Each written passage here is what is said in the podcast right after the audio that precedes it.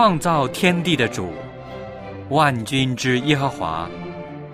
今天是安息圣日，我们来到你的面前，敬拜你，亲近你。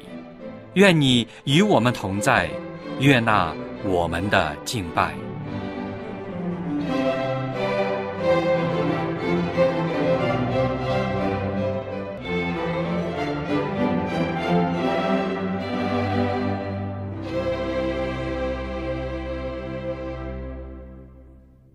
弟兄姐妹，亲爱的朋友，主内平安。我是小杨。感谢上帝又赐给我们一个美好的安息圣日。借着空中的电波，我们可以相会，一同来到上帝的面前敬拜他。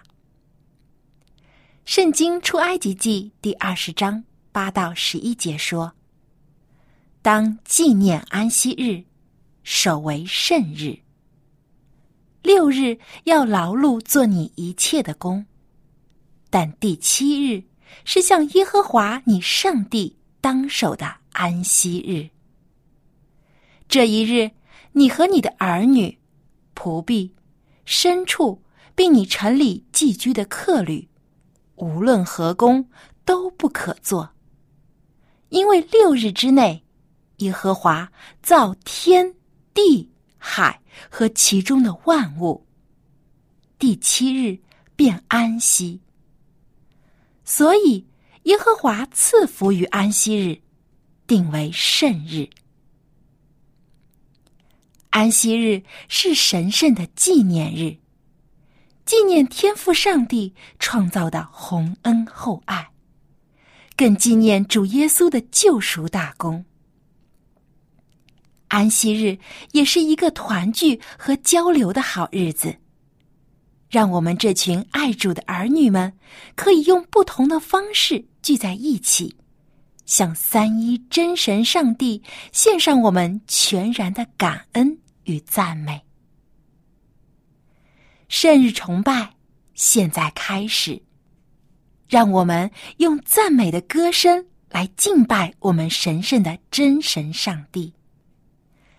请打开颂赞诗歌，一起演唱第五首《赞美真神》。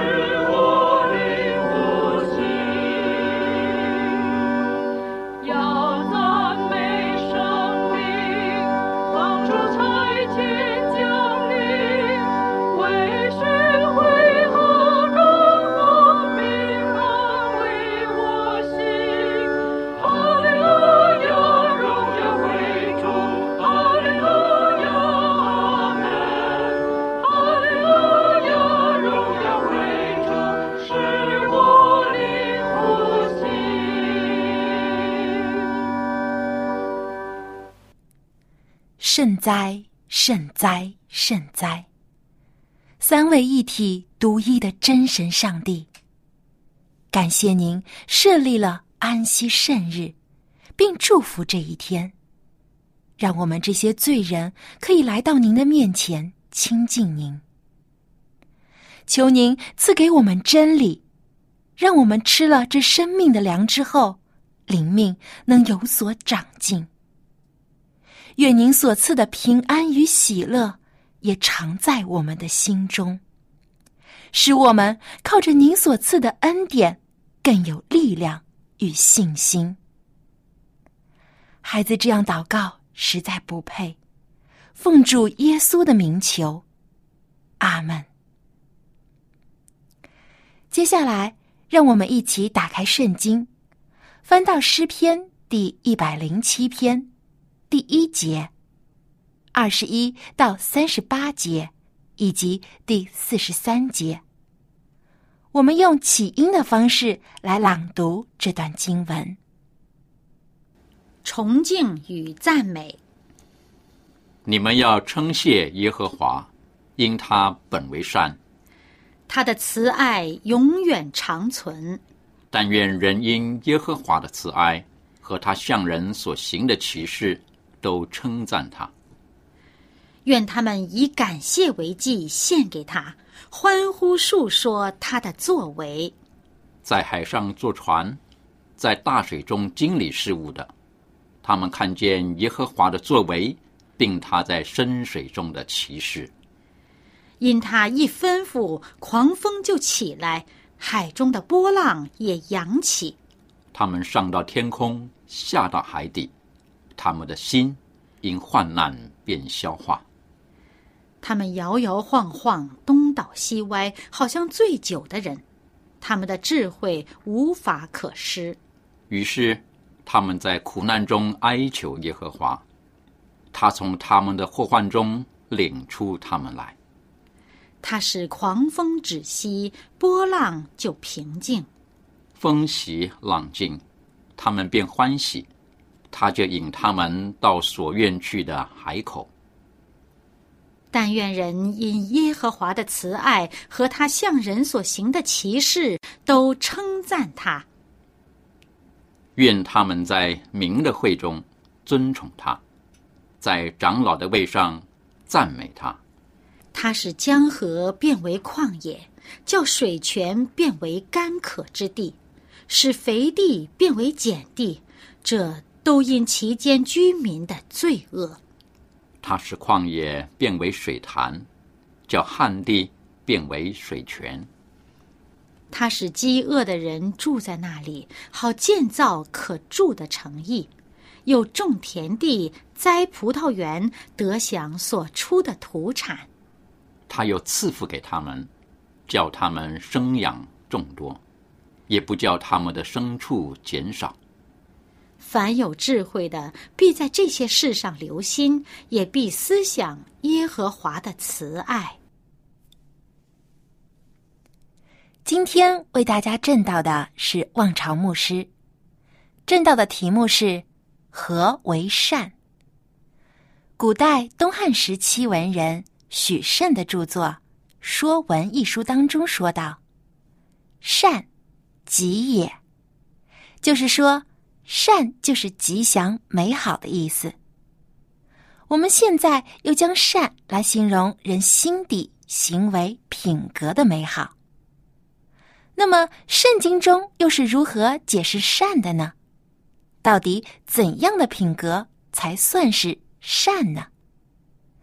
让我们将以下的时间交给望潮牧师。各位朋友，各位弟兄姐妹，你们好。在今天这个世界，很多人都想探讨一个问题：究竟人之初是性本善呢，还是性本恶？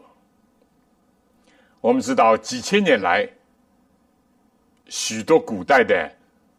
哲学家、教学家、思想家都在探索这个问题，而发表他们的看法。远的我们不讲，我们就讲自己中国的儒家、孔子、孟子，他们就提倡人之初，性本善。在很久以前读诗书的，所谓学《三字经》，第一句就“人之初，性本善”。但是有一位比孟子要晚六七十年的一位荀子，他是战国时期的一个曹国人，他却提倡“人之初，性本恶”。当然，到底。性本善呢，还是性本恶呢？这就成了大家议论不休的问题，也成为可以说是伦理道德的一个中心探讨的问题。当然，在这个性充斥着这个现今世界的时候，我必须要讲，这里讲的这个性 （sex） 不是，是指着人的本性。人的性格和性情，那么到底人的本性是善还是恶呢？我们谢谢主，在这个基督教的圣经里面，给了我们一个很好的一个指示。米迦书第六章第八节，就这里讲到耶和华。你的上帝已经指示你何为善，所以今天我跟大家要讲的一个题目就是何为善？什么是善呢？这个米迦第六章第八节非常清楚的告诉我们说，就是要你行公义、好怜悯、存谦卑的心。与你的上帝同行，那么这就是上帝已经指示人的。我们先讲一讲米迦先知，是在公元前七百多年的一位先知，他曾经在几个皇帝。在位的时候，一直是做先知。那么可以说，他在位的时候有两个王还比较可以，比较好，甚至于啊，一个是约坦，一个是西西加。但在亚哈斯的时候呢，当时的朝政很差劲。而且呢，社会的现象很腐败，所以先知呢，就是当时他尤其痛苦或者尤其斥责的是这些在宗教界里面的一些祭司和假先知，他们是贪财媚事，而当时的这个富豪呢，又是巧取豪夺，霸占。农民的土地，而朝中呢，这些当时的官吏呢，也是贿赂盛行，商人呢贪婪诈骗，以至于人跟人之间呢互不信任，家庭也解体。就在这样的时期，我们谢谢主，谢谢我们的上帝，他这里给了我们一个指示。就说，上帝耶和华已经指示你何为善，这很有意思。历代的思想家、教育家、哲学家都在探索，都在寻找，有没有寻见呢？这是一个问题。但在这里，圣经讲，上帝非但是指示，而且是已经指示。耶和华什么意思呢？耶和华就是自由拥有的意思。如果根据出埃及记第四章或者出埃及记三四章，我们知道耶和华耶和华上帝自己宣告他的名，就说他是一位慈爱和公义的上帝。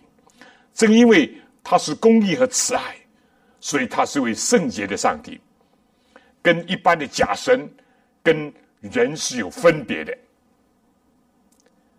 这样一位上帝已经指示我们，无需要去苦苦的探索，无需要去自己啊不断的在思考。上帝先指示我们何为善，什么是善。第六章第八节这样讲：世人呐，耶和华已指示你何为善，他向你所要的是。什么呢？只要你行公义、好怜悯、存谦卑的心，与你的上帝同行。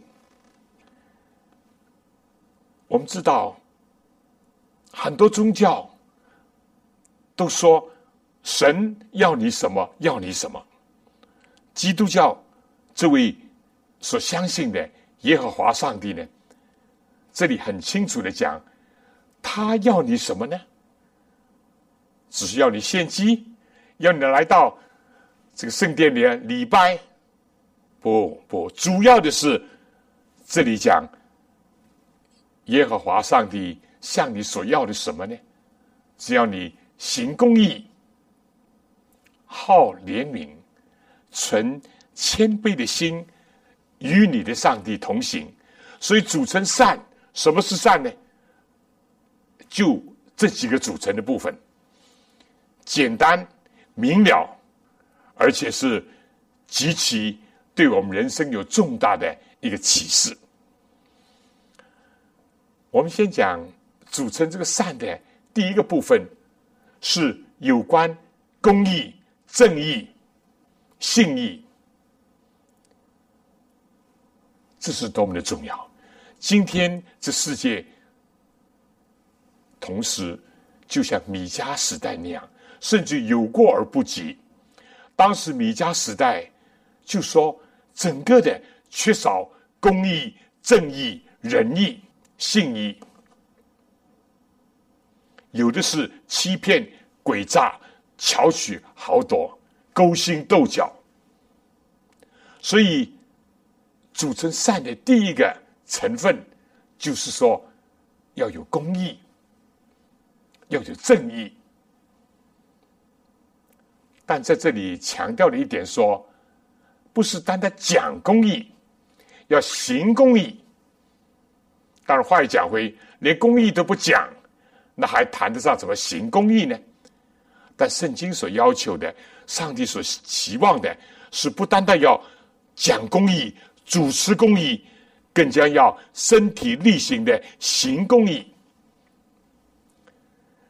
我们知道米迦时代那些所谓的祭司、所谓的假先知，有的时候也是夸夸其谈，有的时候真的甚至口是心非。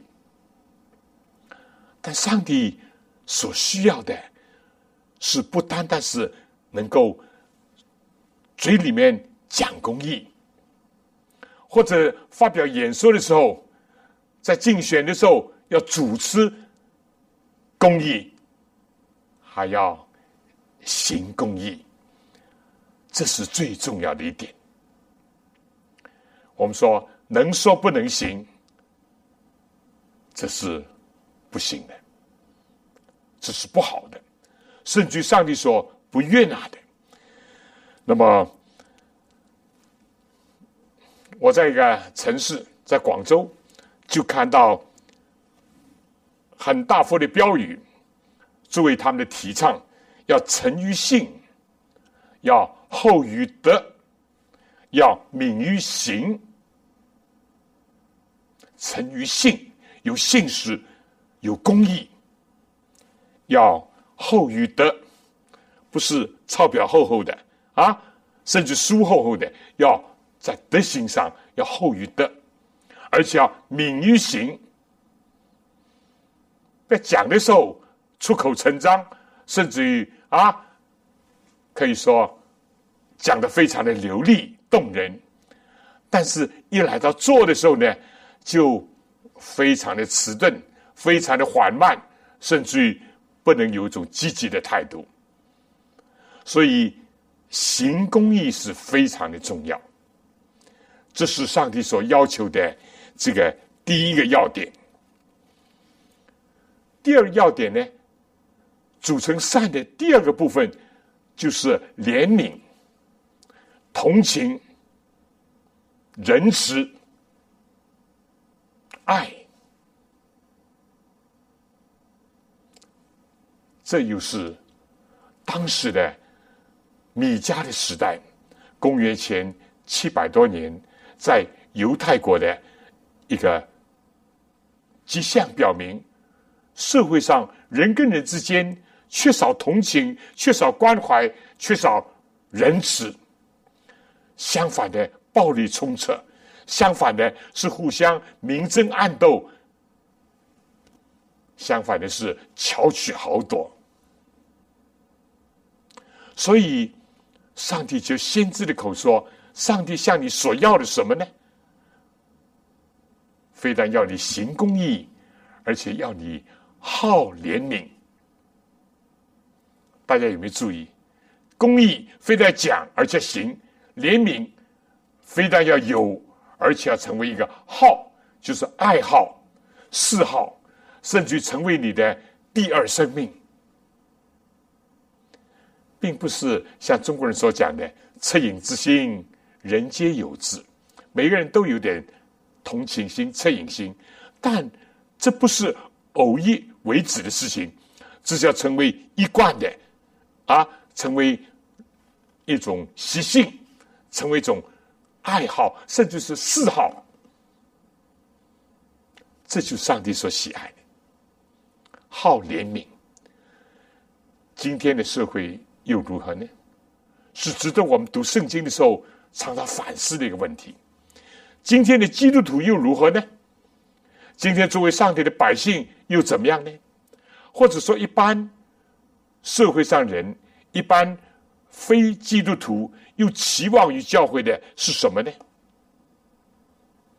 有没有一种仁慈、怜悯、同情、接纳呢？而且是不是装的？不是做出来的？给人看的，或者是偶尔的有这样的一种表现，是一种惯常的，这是值得我们思考的问题。好怜悯，你的嗜好什么？你爱好什么？在我们的心灵里面有没有爱？今天有多少人发出这个悲哀的声音说？我需要爱。孩子说：“我需要的不是单单你带我到快餐店或者吃汉堡包，我需要的是父母的同在，需要的是你们的爱和关怀。”我想，今天甚至社会上也是如此，人多么需要一种关爱。特别来到一些孤独的老人，他们何等的需要家庭带给他们的温暖，儿女带给他们的关爱。所以，圣经里面就说要好怜悯，不论是在家庭、在社会、邻里之间，甚至整个的世界，在许多灾难的地区。也需要我们的同情、支持、关怀和爱，你说是吗？所以组成善的第二个部分就是好怜悯，然后来到第三部分呢，就是说要存谦卑的心，与你的上帝同行。基督教。到了新约的时期，是一个个人跟上帝之间的一个关系，所以一开始先知就说：“耶和华你的上帝已经指示你。”而来到这里呢，也强调说要存谦卑的心与你的上帝同行。我们跟上帝之间应该有一种个人的一个关系，有一种亲切的关系，有一种密切的一种感情，存谦卑的心与你的上帝同行。那有人可能讲，我在人面前可能会骄傲，我在上帝面前还会骄傲吗？我在人面前可能夸，哎，我的学问大，我的地位高，我的钱多，我在上帝面前还能这样说吗？有意思的就说，如果我们单单讲公义，甚至行公义，但是如果我们的心底里面就说，为了要让大家都知道，你看我是一个多么的好人，如何？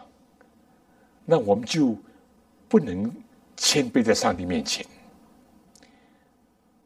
如果我们在世界上也关心别人，甚至做善事，但如果我只是想人家称我是大善人，啊，明天上电视，后天见报，到处传颂，那么。就跟我们第三点，存谦卑的心，与你的上帝同行，就有备了。什么叫与上帝同行呢？我们今天在世界上，怎么可能与一个有限的人和无限的神同行呢？阿摩斯书也是小先知书第三章第三节说：“人若不同心，怎么能够同行呢？两个人如果不同心。”当然不会同行啊！所以所谓说跟上帝同行，就是与上帝同行。上帝是讲公义的，因为耶和华必不以有罪的为无罪。上帝更加是怜悯人的啊，有丰盛的慈爱和怜悯。但如果我们不是存谦卑的心，与上帝同行，有一个很明显的迹象。我们可能说不定是自以为意，这是一种可能。你们都错的，你们都不公义，就是我公义，自以为意。第二呢，就怎么样呢？甚至要抬高自己，要贬低别人，在怜悯上也是如此。你看，我多么有爱心。哪怕不说，心里面就是这样的一种心态，那跟上帝的本性还离得非常的远，所以要存谦卑的心与你的上帝同行。什么时候我们能够存着一个谦卑的心跟上帝同行的时候，我们越来越发现我们自己是多么的渺小，多么的不足，我们多么需要进步。多么需要不断的能够改善，我们只有认识上帝的公义越来越多的时候，我们才会反照他的公义。我们只会向着上帝，发现他是一个慈爱的一个泉源的时候，我们才感觉到我们的池子、我们的江河是多么的浅薄，多么的缺乏，我们就会。不断的向前进，我们就不会贬低别人、踩低别人、抬高自己、欣赏自己。你说是吗？所以这是一个非常非常重要的一点。今天世界上有的时候，你也可以想到、看到或者听到，有些人非但是讲的头头是道。很主持公益，表面上好像也做的蛮循规蹈矩的。有些人好像也有怜悯的心，对不对？甚至于在提倡做善事，这都是好的。但是作为一个神的儿女，作为上帝的一个子民，作为一个基督徒，更深的还需要省察自己的内心。作为一般人讲，只是看你的言行，只是看你在社会上的表现和结果就可以了。但作为上帝儿女讲，还必须更进一步。我的心在上帝面前是不是正？我的心在上帝面前是不是谦卑？我有没有这个自私、骄傲、自大，还在我的心里作祟？所以，真正构成一个善的，必须要不但讲公义，而且行公义；不但要有怜悯，而且要好怜悯；不单单要有公义、有怜悯，而且要很谦卑，与上帝同行，与我的上帝同行。这样，我们就会不断的前进，不断的。改善，不断的能够反照上帝的光辉，我就觉得一个人构成一个人怎么样？有骨骼，是不是啊？我们有脊椎骨啊，有很多的骨头，我们还有皮肉。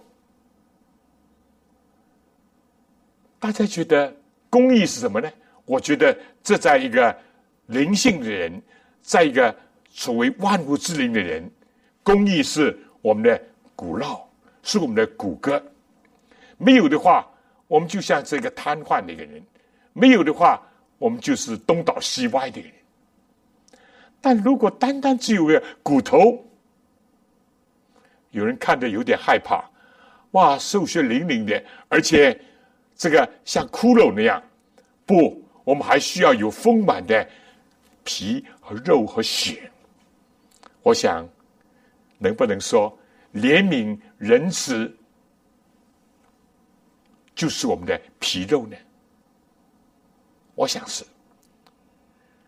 但如果单单有了骨头，有了皮肉，没有生命呢？那还是死的。我们知道一般人。都不喜欢见到骷髅或者瘦骨嶙嶙的，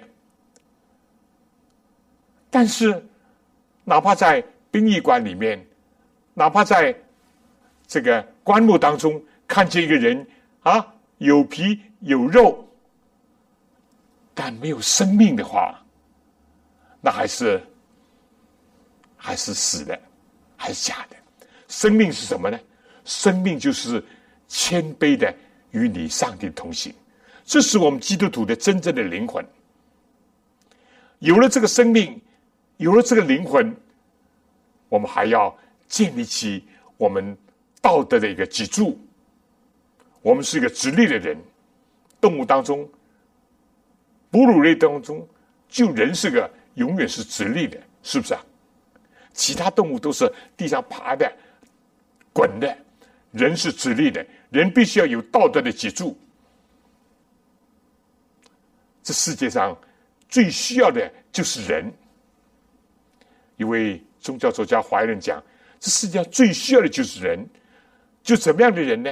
是不能被回买，也不能出卖自己人。他们是直指罪名而无所其谈的人。他们是忠于职守。”好像持真忠于持己的人，虽然诸天群富，而仍能坚持正义的人。米迦的时代缺少这样的人，甚至在宗教界里面的祭司和先知也缺少这种精神的表现。今天又如何呢？我想教会要反思，这社会要作为镜子来光照。但单单这样不够，我们必须要有怎么样谦卑的与上帝同行，还要流露，还要反照，还要彰显上帝的仁慈，上帝对我们人的同情、关爱、怜悯、顾恤。你说是吗？今天这个世界。比起米迦的时代又如何呢？我们今天人多么需要这一点呢？我们的基督徒能不能求主的怜悯，求主的恩典，能够反照主的仁慈，反照主的爱呢？对人有同情、有关怀、有接纳。所以，各位朋友、各位弟兄姐妹，我们在这些上都是非常的值得我们去关注的。好了，我想下面跟大家讲一讲，真正的善是哪里来呢？可以说，什么是善？从圣经里面已经上帝指示了我们。但什么是善的一根本呢？我们怎么能够得做这个善呢？诗篇一百三十六篇第一节就说：“耶和华，你本为善。”上帝是善的根本。我们如果就是有善的话，我们只是在这个根本上长出了一些枝条、一些叶子、一些花和果而已。而上帝是一切善的一个根本。旧约圣经是这样讲，新约圣经呢，有一次有个少年官，一个青年官官员，他来到耶稣面前，他是跑得来的，而且当众跪在耶稣面前，他求问的，并不是说耶稣啊。你叫我怎么样升官发财？叫我怎么样一本万利？叫我怎么样一鸣惊人？不，他说：“夫子，我该做什么善事才可以得永生呢？”哎，耶稣先回答他的是这句话：“你为什么称我为良善的夫子呢？只有一位是善的。”就是上帝。耶稣希望这位慕道的，可能在我们当中有很多想寻求真理、像科目这个道认识一点。我是上帝的化身，道成肉身。耶稣基督来到这世界上，要先让人知道。只有一位是上帝的，而他就是那一位，那个本体的真相。这是记载在马太福音十九章所讲到的。所以，我们今天除了知道什么是善，我们更加知道善的本源在哪里。啊，如果我们不找到这本源，我们可能还是好了，知道善就是行公义、好怜悯、存谦卑的心与上帝同行。那么到处去寻觅，到处去探索吗？同样的，圣经也一样的，也给了我们指示：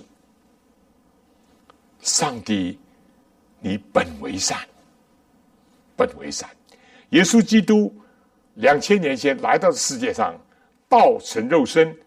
他就是上帝的一个本体的真相，就是要阐发上帝的本性在我们人世之间。我们知道很遗憾的，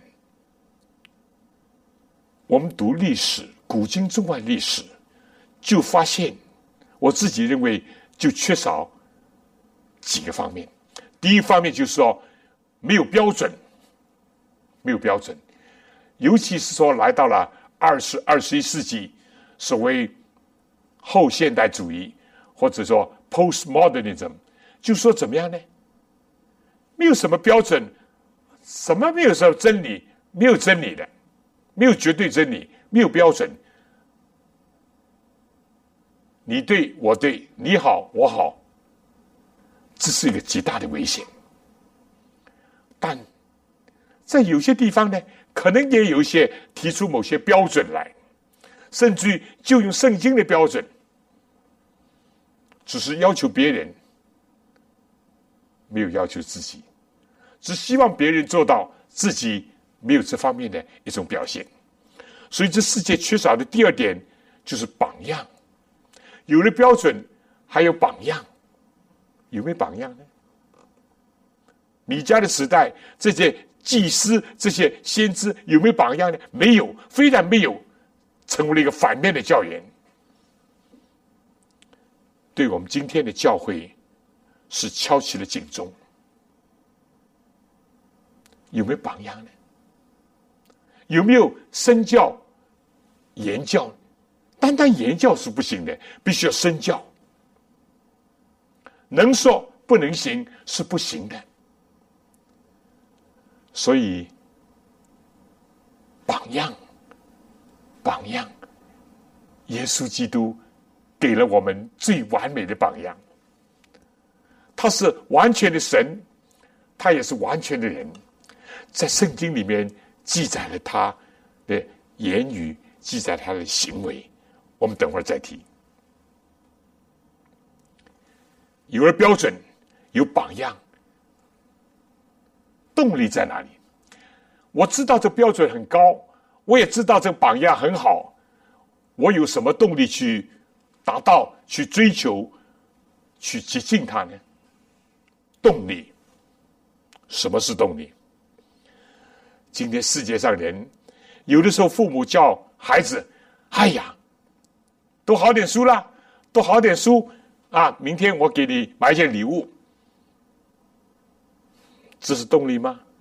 不是真正的有效的动力。有的时候社会上也会这样，用物质来刺激，用奖金来刺激，用升职来刺激，但这都不是真正的动力。有它暂时的效果，没有它持续的能力。耶稣基督为我们提供了爱的动力，爱的动力。他源源不绝的爱，从他的一个克己牺牲、忘我提供出来，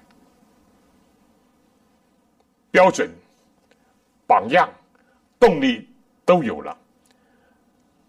我自己还体会到，还有一点，就是安慰，因为我们人生都有这经验，我很希望达标。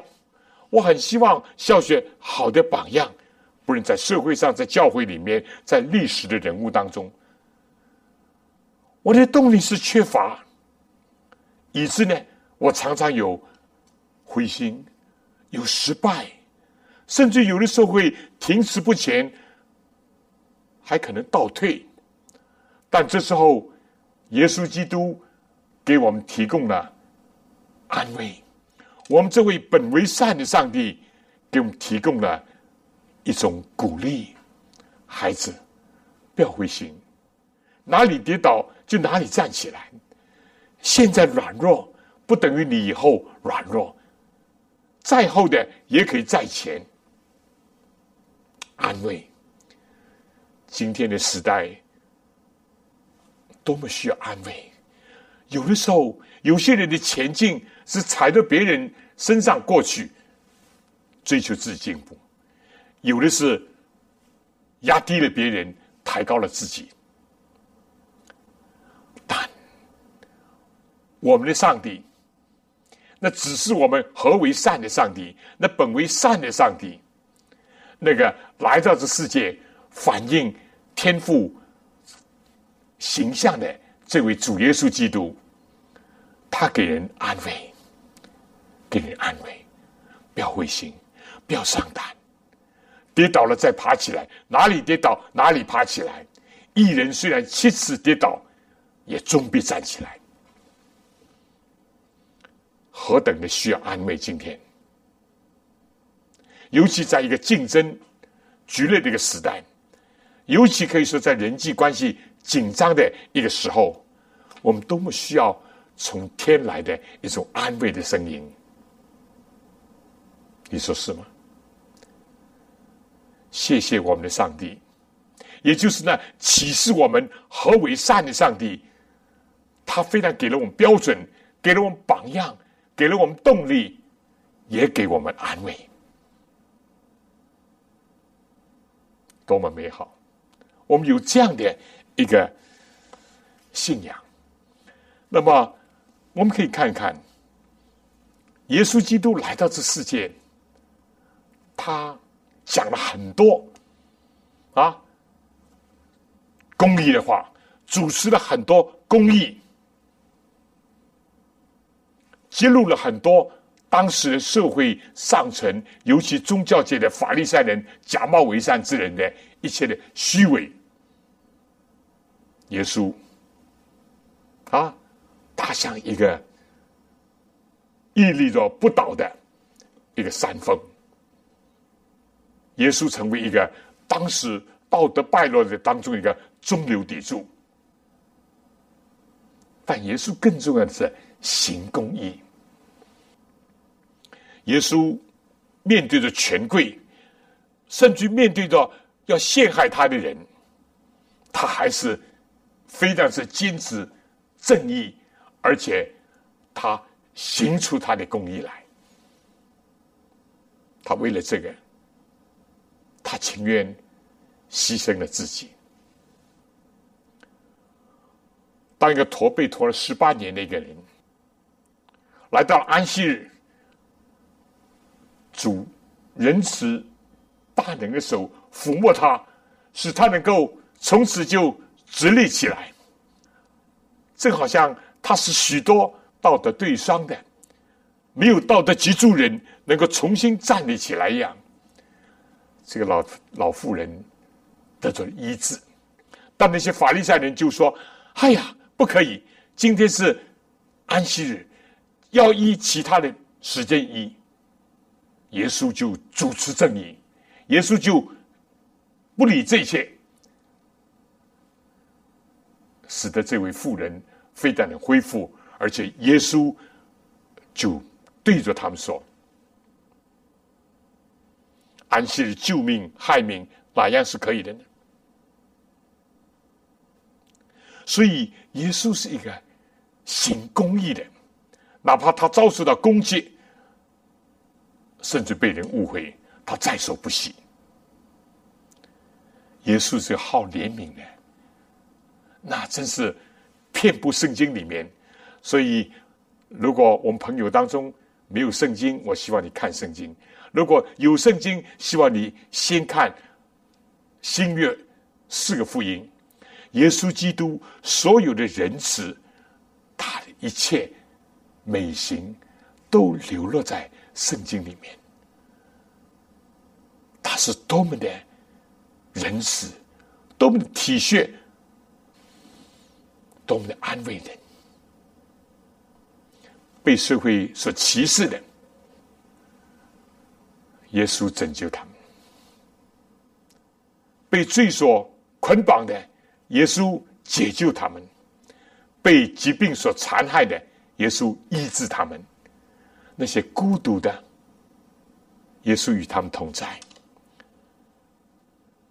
那些孩子被门徒说不要吵到我们的夫子。耶稣说：“让小孩到我这里来，因为天国正是这样的人。那些在当时社会被人看不起的税吏和娼妓，耶稣说，他们甚至比那些假冒为善的法利赛人还会先进天国。”耶稣说：“康健人用不着医生，有病的才用得着。我来不是要招义人，乃是招罪人。”耶稣基督就是这样的拥抱那些回家的浪子，耶稣就是接纳这些社会边缘的人物，甚至被人看扁、看低的人，向他们流露天父的慈爱。而耶稣基督自己呢，他更加是谦卑的与上帝同行。耶稣曾经讲：“凡是我所说的，都是我所听见的；凡是我所做的，都是我所看见的。”意思说，我听见天父怎么样讲，看见天父怎么做。我来到这世界，就是顺从，就是听天父的命令和吩咐。耶稣是这样的。一种谦卑，在上帝的面前。不然，在他幼年的时候，在他出来传道的时候，以至于在他的工作当中，甚至在最后他生命的严肃的时刻里面，圣经记载，他度过了这世界最黑暗的夜，就是最后在克西马尼园。平时耶稣都是充满着喜乐。那天他说：“我心里忧伤，几乎要死。”他带着门徒到那惯常他们去退休祷告的地方——克西马尼园。我有幸有两次到以色列，我也去过那个克西马尼园。耶稣到了克西马尼园。把其他的门徒都留在门口，带了三个是最近身的啊，跟他经常来往的彼得、雅各、约翰，吩咐他们，叫他们怎么样为他祷告。他说：“你们仅仅片时为我祷告。”但是很遗憾的，耶稣第一次祷告回来，看见他们睡着了。因为忧愁睡着了，耶稣叫醒他们。他们说：“您不能跟我警醒骗时吗？你们怎么知知道？有的时候你们心灵固然愿意，肉体却软弱了。你们要警醒祷告，免得入了迷惑。”第二次，耶稣又去祷告。他讲什么呢？他说：“上帝啊，如果可以。”求你把这个苦悲撤去。然而，不要照我的意思，就要照你的意思。耶稣基督来到世界上，要为我们承担罪的结果，就死亡。他要为我们提供生命，他必须自己牺牲。耶稣基督。他就是这样的，为了爱我们，来代替我们，来赎我们的罪。耶稣第二次回来，看见门徒还是睡着了。耶稣又第三次去祷告，所讲的话是一样。当时，在一个露水下跌的一个夜晚。耶稣心灵的挣扎是如此的剧烈，他额头上的汗像雪点那样滴在冰冷的地上，而这时候他多么需要人的同情，甚至于他最爱他的门徒的同情、体谅、关怀和支持没有。如果没有的话，那耶稣就反而是同情。反而是安慰，反而是鼓励他们。你们警醒祷告，免得入了迷惑。你们有的时候心灵固然愿意，但你们肉体却软弱了。耶稣是这样的，好怜悯。耶稣那个时候多么希望能够得到公义、正义的一个认定或裁决。我们知道不？他很快就会面临着世界上极其不公平的审判。他是一个世界上唯一仅有的一个找不出有什么差错和罪来的一个人，但他将要被当时的所谓的罗马的法律判处死刑。尽管审判他人。三次讲，我查不出他有什么罪或者该死的罪，还是鞭打他，还是戏弄他，最后还是判他死刑。但耶稣就在这样的时候，他还是坚持着正义。但更重要的，耶稣可以脱身，耶稣可以只顾自己，但不。他非但是行公义，而且他主持公义。当那些大祭司有个仆人打耶稣一个耳刮的时候，耶稣就说：“我如果有错，你可以指出我的错来；我如果没有错，你为什么打我？”鸦雀无声。耶稣在审判厅出来的时候，看见那个刚刚三次否认他的彼得，甚至发咒起誓否认他的彼得，耶稣用着一个忧愁仁慈的眼光看着他的时候，使得这个一度软弱跌倒的彼得心就破碎。耶稣的爱缠裹了他，但耶稣。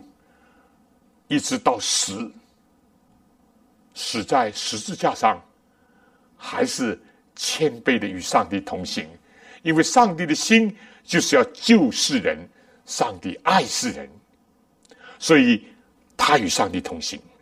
上帝要挽救这个被罪所败坏的堕落的世界，耶稣与父同行。上帝希望教会。能够响应他的呼召，能够成为世上的盐、世上的光。耶稣与他同行，不要照我的意思，只要照你的意思。各位朋友，各位弟兄姐妹，何为善？你知道了吗？我们知道了。善的本源是谁？是上帝，是我们所敬拜的、所爱戴的。也是更加是爱我们的耶稣基督。今天，你我愿意不愿意来救他呢？我希望没有信耶稣基督的，先来认识上帝，先来听上帝的话，明白上帝的旨意。